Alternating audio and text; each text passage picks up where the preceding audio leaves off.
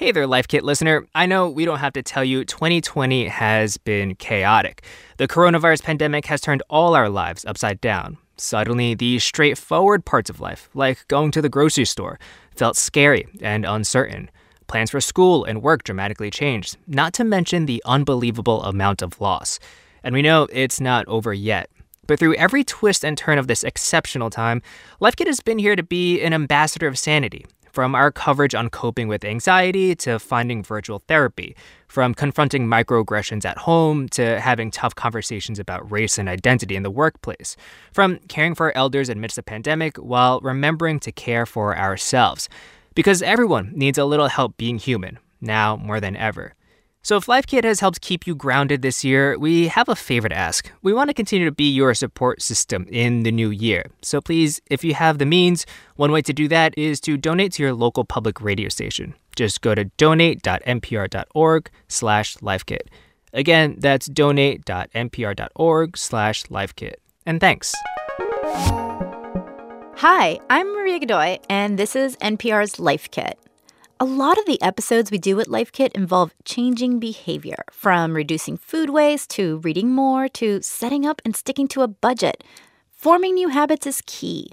So you can think of this episode as a sort of companion episode, a booster shot, if you will, for any of our other ones. When it comes to lasting change, you basically have three approaches to it. That's BJ Fogg. He's a behavior scientist at Stanford and the author of Tiny Habits The Small Changes That Change Everything.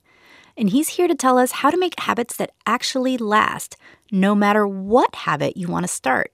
And that begins with understanding how behavior change happens. Number one, you can have an epiphany. Well, guess what? Epiphanies happen, but you can't design one for yourself. So take that one off the table. Number two, you can redesign your environment to change your behavior. That can work, but BJ says there's an even simpler way to start a habit. Number three is to make tiny changes and wire in new habits in these small incremental ways. And that's very consistent and reliable way to do it. And that's what Tiny Habits is all about. In this episode, we'll learn all about tiny habits and how to make them work for you.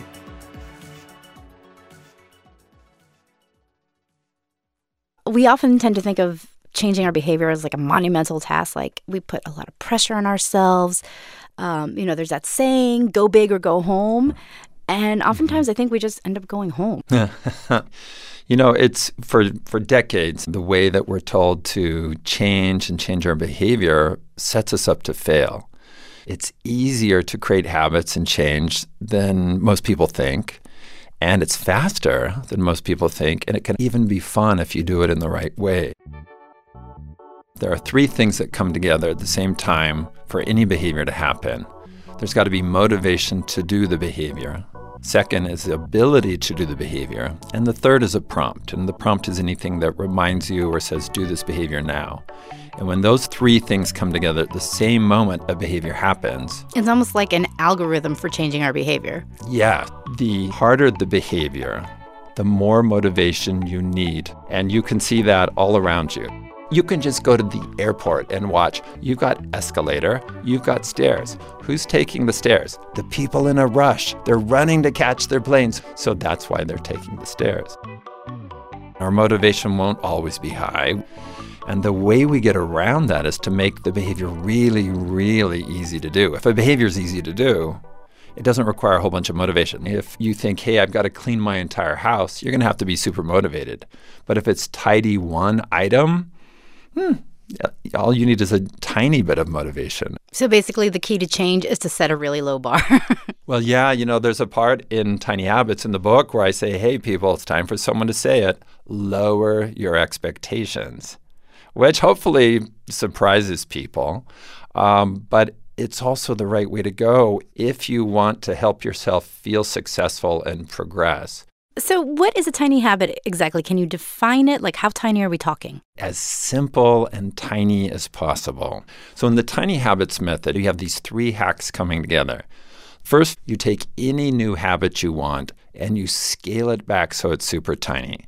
In the case of reading more, it might be read one paragraph.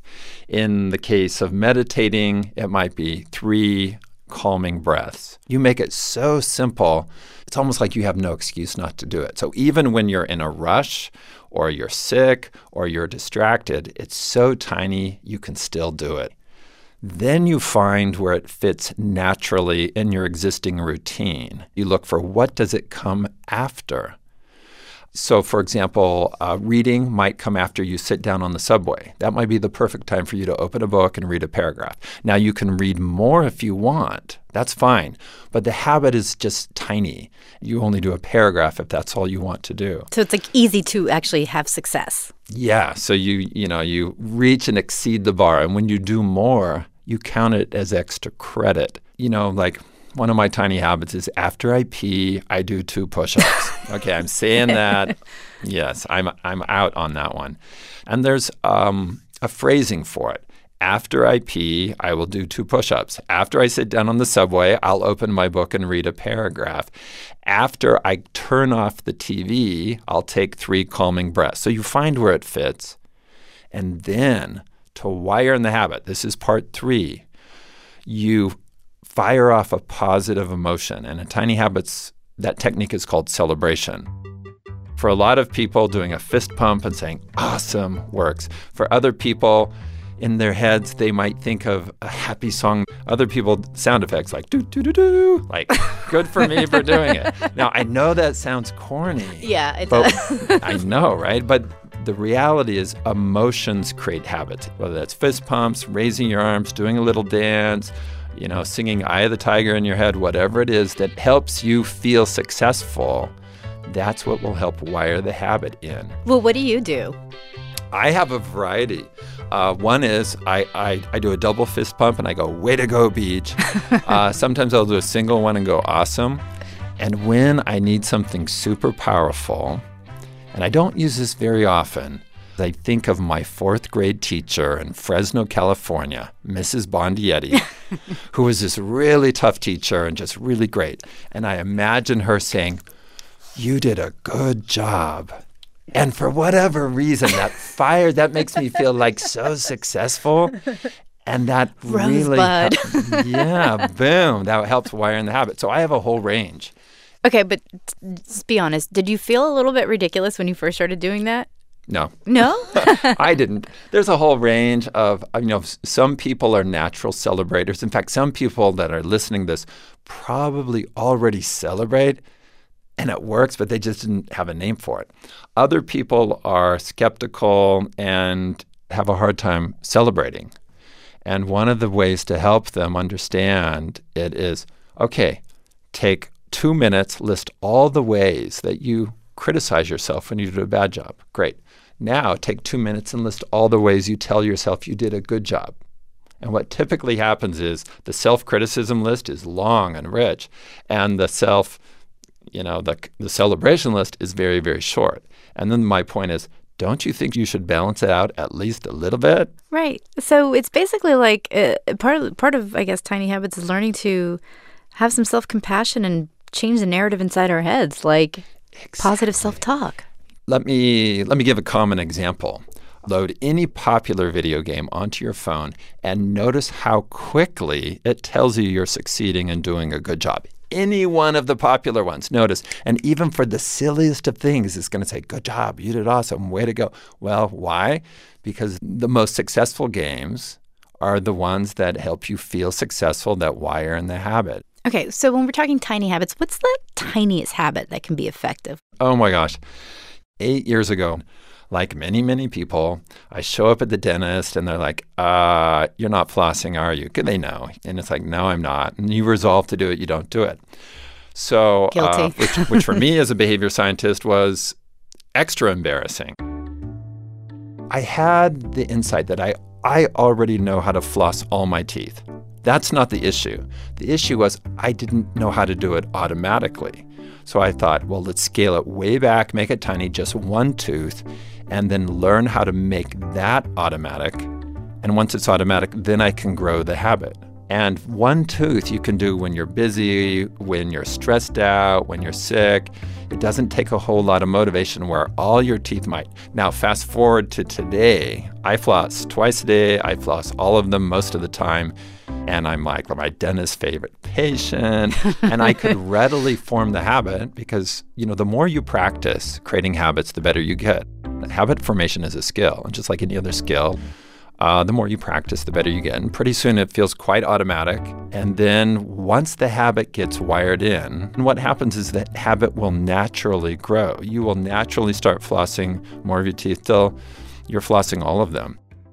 So, you know, how long does it take a habit to build? Because, you know, there's a saying that it takes 30 days to build a habit. Is there any truth to that? No. Next question. No. Um, I know that's a common um, a common thing people say 21 days, 30 days, 66 days. If you look carefully on the most recent research that people cite, that research shows that the strength of the habit correlates with repetition, but it does not show that repetition causes the habit to form. The thing that causes habits to form is the emotion that your brain connects with the behavior, especially at the early stages.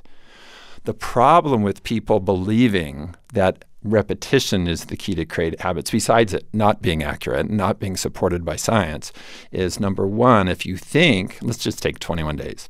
If you think it's going to take 21 days to create a habit, then you have the perspective of, okay, if I just suffer for 21 days, I'm going to the gym, or if I just endure this, then somehow magically it wires in and I have the habit.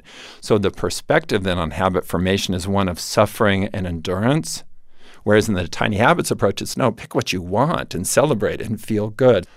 You know, the particular habits you have, yeah, some really matter, but you know, whether whether you're meditating for 20 minutes or playing the flute for 20 minutes probably doesn't really matter in the bigger scheme of things, but whether you're able to say, yeah, I did a good job and be open to the positive emotions and help other people do it, that's what matters.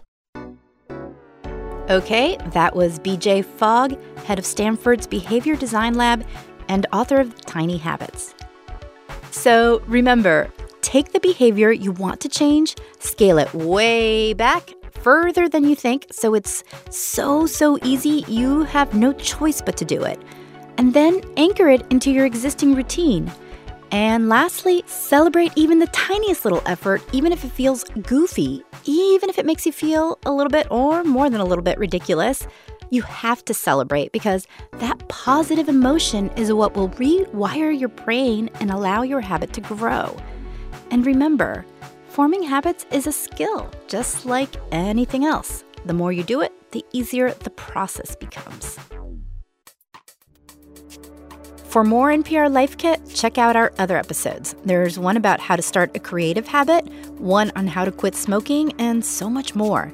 You can find those at npr.org/lifekit. And if you love Life Kit and want more, subscribe to our newsletter. If you've got a good tip, leave us a voicemail at 202 216 9823 or email us at lifekit at npr.org. This episode was produced by Sylvie Douglis. Megan Kane is the managing producer. Beth Donovan is the senior editor. I'm Maria Godoy. Thanks for listening. At Planet Money, we are also grappling with what's going on in the world. We just don't know, and, and you're still going to have to decide. So we call up economists like Emily Oster. It's like we're fighting the pandemic by having a bake sale or something. exactly. I mean, all due respect to bake sales. Exactly. Listen and subscribe to Planet Money from NPR.